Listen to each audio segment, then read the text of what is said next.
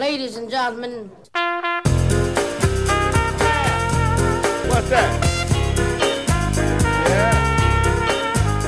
viisikymmentä kertaa Pori Jazz -ohjelmasarjassa on viisikymmentä erilaista näkökulmaa Pori Jazzin vuosikymmeniin ja vähän tulevaankin, joten tervetuloa jälleen mukaan.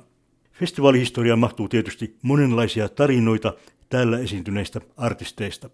Otetaan tähän niistä vaikkapa pari. Ensimmäinen liittyy heti festivaaliin numero kaksi, eli vuoteen tuhatyhdeksänsataakuusikymmentäseitsemän, jolloin tänne saatiin kovan luokan nimi, tenorisaksofonisti Ben Webster, ja mukana tuli myös yhdysvaltalainen armeijabändi. Armeijan bändi siis, totta kai tästä jatsin rantautumisesta Poriin seurasi kaiken näköistä, ja otimme yhteyksiä muiden maiden lähetystöihin saadaksemme hieman avustusta ulkomaisten muusikoiden tuomiseen, ja Yhdysvaltojen lähetystö sanoi, että saatte Saksasta pommikoneella kokonaisen orkesterin, ja niin tänne tuli sitten U S Air Force Band.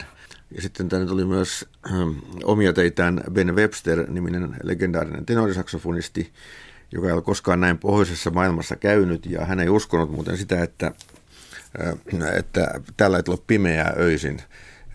Ja kun hän jammasi Otavassa, niin sen keikan jälkeen vielä asiaan palattiin, ja hänelle hommattiin ginipullo, ja hän meni siihen hotelli Otavan rappusille istumaan, kunnes tulee pimeää, ja sitä ei koskaan tullut, ja hän jo sen ginipullon ja istui siinä vielä aamullakin.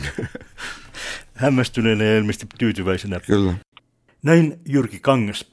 Toinen tämänkertaista tarinoista liittyy hieman tuoreempaan aikaan, eli vuoteen kaksituhattaviisi, ja näin kertoo tarinaa artistien superopas Kirsti Laaksonen. Tuosta kun kysyit, että mitä niin kuin hauskaa tai tulee mieleen, niin tuli, oltiin Helsinki-Vantaalta matkalta Poriin, ja, ja, ja ne artistit keskusteli keskenään, ja yhtäkkiä kuuli aivan ihastuksen huutoja, ja, ja saimme sitä, mitä on, niin se on, on todella upeaa, kun Suomessa niin kuin on niin kauniita pientareita ja ympäristöä, että missään muualla maailmassa he ei ole nähnyt, ja sitten mä ajattelin, että okei, että me oltiin ihan...